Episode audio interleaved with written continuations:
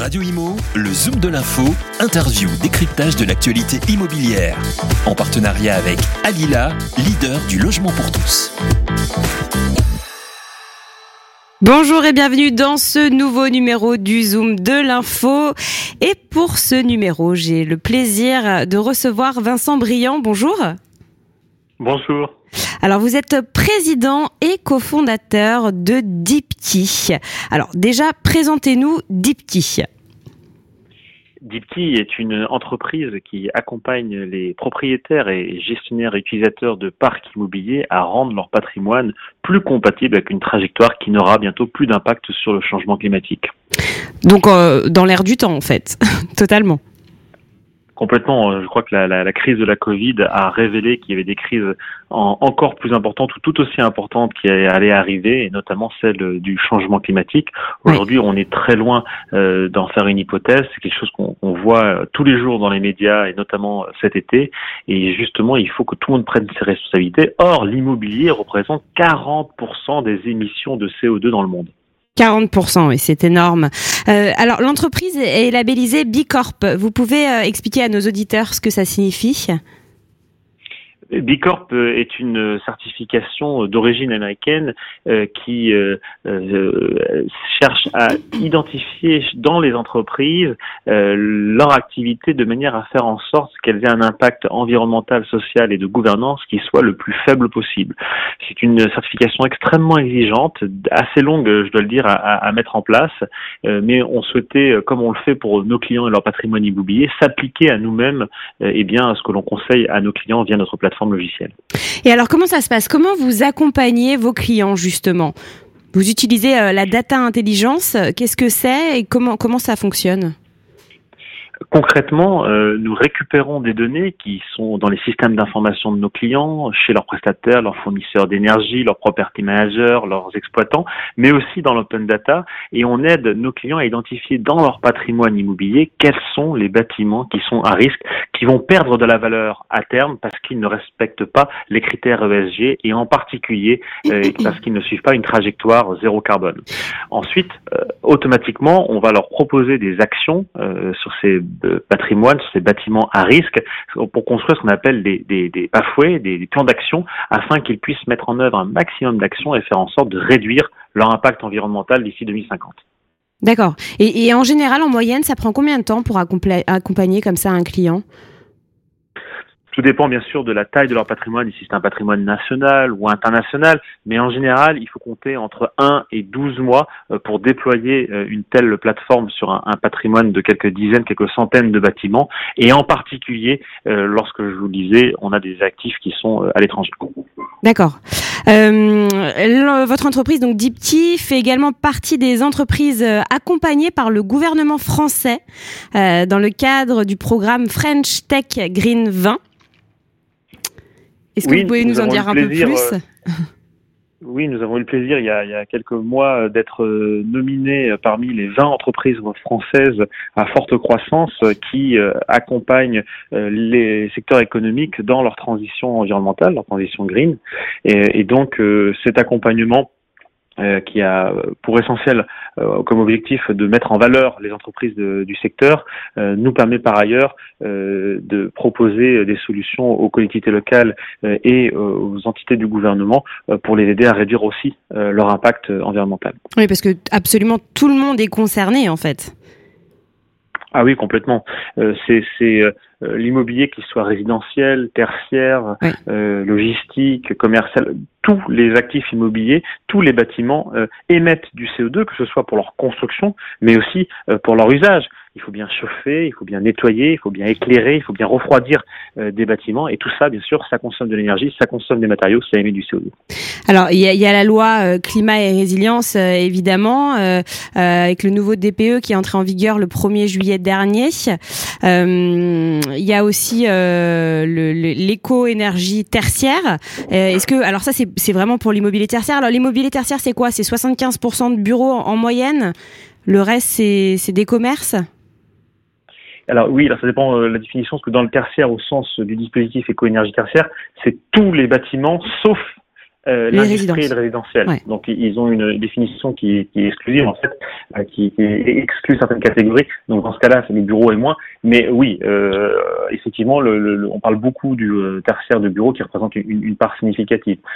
Après, vous avez effectivement cité deux exemples de, de lois ou de réglementations. Alors oui, qui juste sont en train de faire bouger les lignes. Ouais. Alors justement, le dispositif éco-énergie tertiaire, qu'est-ce qu'il impose aux acteurs en fait Qu'est-ce qu'il va, est-ce qu'il, oui, qu'est-ce qu'il impose aux acteurs? Concrètement Tous les bâtiments euh, qui font plus de 1000 mètres carrés et qui ne sont pas euh, des bâtiments industriels, des bâtiments résidentiels, qui ne sont pas des bâtiments dédiés à la sécurité intérieure ou des bâtiments euh, temporaires ou des, bâtiments de culte, tous les autres bâtiments de plus de 1000 mètres carrés doivent d'ici 2030 réduire leur consommation d'énergie de 40% et ensuite de 50% en 2040 et de 60% d'ici 2050. C'est un élan dans le marché, c'est une réglementation que l'on attendait depuis déjà 2009. Hein. Les lois Grenelle euh, en 2008-2009 euh, avaient déjà indiqué cet objectif et cette mesure était en discussion depuis. Euh, et elle est arrivée il y a deux ans et aujourd'hui elle est vraiment appliquée et applicable et ça, ça donne un élan extrêmement fort sur le marché. Oui, c'est ça. Elle, elle, est maintenant appliquée et applicable. En fait, c'est, on voit vraiment les, les, effets maintenant. En fait, les, les, les personnes prennent conscience maintenant. C'est maintenant que ça se joue. Ah bah, les acteurs, il y a des acteurs qui avaient pris euh, conscience de l'enjeu et qui depuis déjà plusieurs années euh, cherchaient à réduire l'impact énergétique et, climatique de leur patrimoine. Euh, mais là, c'est tout le marché qui doit se positionner parce que bien sûr, tous les gestionnaires d'actifs ont des bâtiments qui font quasiment tous des bâtiments de usage tertiaire qui font plus de 1000 mètres carrés. Et alors, comment ça se passe les, les, les, acteurs justement viennent viennent vous voir. comment ça se passe au sein de, de chez Deepkey ah oui, nous on voit euh, une activité, on est assez euh, assez occupé depuis quelques années. Il y a eu une, particulièrement une accélération depuis euh, la crise de, de la Covid, qu'on explique pour plusieurs raisons. Un, bien sûr, l'arrivée de cette réglementation et puis des autres réglementations. Hein. Vous citiez la récente loi climat et résilience, mais ça, ça sûr, ça donne un élan. On a aussi un autre phénomène qui est la prise en compte par les investisseurs, et notamment les investisseurs étrangers, de l'importance de la question climatique et ESG. J'invite les auditeurs à, lire par exemple la lettre du patron de BlackRock, Larry Fink, de janvier 2021 à toutes euh, les entreprises dans lesquelles il investit. C'est un manifeste écolo, euh, vraiment à, ne pas le croire, tellement c'est engagé en disant tout simplement c'est pas compliqué. Euh, tous ceux qui ne prennent pas en compte l'enjeu climatique et l'enjeu ESG vont perdre de l'argent, donc il faut agir. et puis aussi la crise de la Covid a particulièrement bougé les lignes. Pour une raison que je, je ne sais pas exactement pourquoi d'ailleurs, mais on sent que ça ça a poussé les acteurs, notamment de l'immobilier, à prendre conscience euh, que des choses euh, inconnues, que des choses nouvelles pouvaient arriver et qu'il fallait euh, préserver les patrimoines. Par ailleurs, nous, ce qu'on voit depuis un an et demi, c'est vraiment une recrudescence d'appels d'offres ou de sollicitations de la part de nos clients. C'est simple, nous doublons notre, activité chaque année euh, depuis plusieurs années. Ah bah voilà, vous, vous me devancez, j'allais euh, vous poser cette question au niveau de l'activité, comment comment euh, ça se manifeste concrètement au niveau des chiffres? Donc c'est c'est doublé en fait chaque année maintenant depuis depuis la crise de la Covid. Oui, ça s'est même accéléré depuis la crise de la Covid. Nous faisons plus que doubler depuis l'année dernière notre activité, et ça c'est en grande partie parce que le marché a pris conscience qu'il fallait agir. Le marché n'est pas encore mature. Hein. Il y a énormément d'offres très éparpillées. Il y a encore beaucoup d'acteurs qui partent de zéro. Mais quand même, il y a un élan qui n'existait pas il y a deux ans. D'accord. Euh, alors, euh, est-ce que vous pouvez nous, nous, parler, nous expliquer à nos auditeurs euh, la, ce qu'est la PropTech justement et ses bénéfices en fait pour favoriser la transition écologique et environnementale? Oui, la PropTech, la, la, PropTech, ce sont toutes les, les, entreprises et toutes les activités d'innovation dans l'immobilier euh, qui utilisent les nouvelles technologies. Euh, donc que ce soit les data, le machine learning, euh, exactement. Et donc nous, nous sommes à l'intersection de deux univers, les PropTech et les CleanTech, puisque nous utilisons dans l'immobilier ces nouvelles technologies, notamment les algorithmes de machine learning. On, parlait à une époque de big data, mais l'acquisition automatisée et le traitement de, de grandes quantités de données à des fins de réduction de l'empreinte environnementale dans l'immobilier. Concrètement, ce sont des, je vous donne un exemple.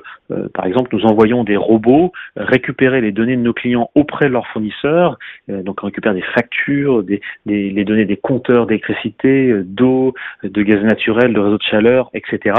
On complète cette information avec des données d'open data ou des états locatifs, par exemple, et ensuite on analyse cette information automatiquement pour identifier les bâtiments qui sont les plus à risque, les bâtiments sur lesquels on a un risque de ce qu'on appelle le brown discounting, c'est-à-dire de perte de valeur, de la valeur de l'actif liée à sa non-performance, au manque de performance environnementale.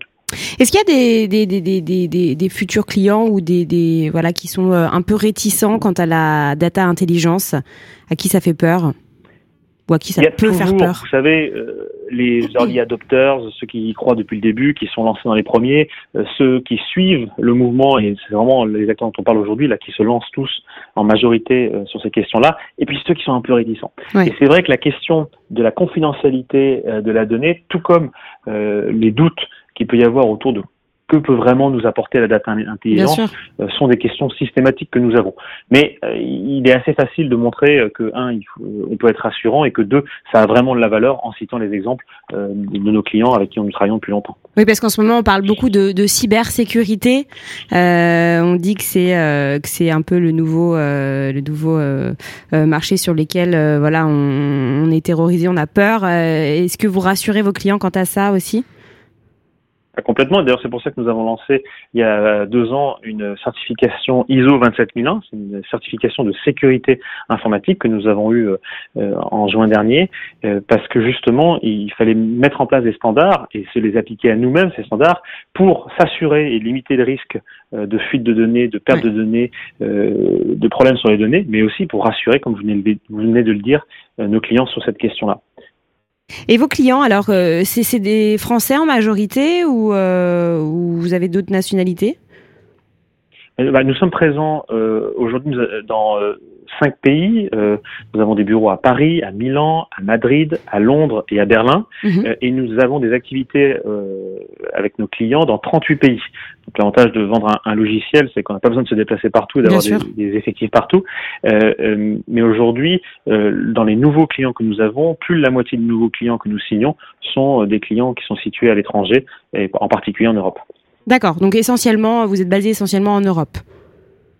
Aujourd'hui, oui, oui, oui. D'accord. nous avons des aspirations pour aller sur d'autres continents très prochainement. Oui, j'imagine l'Asie, les États-Unis, peut-être?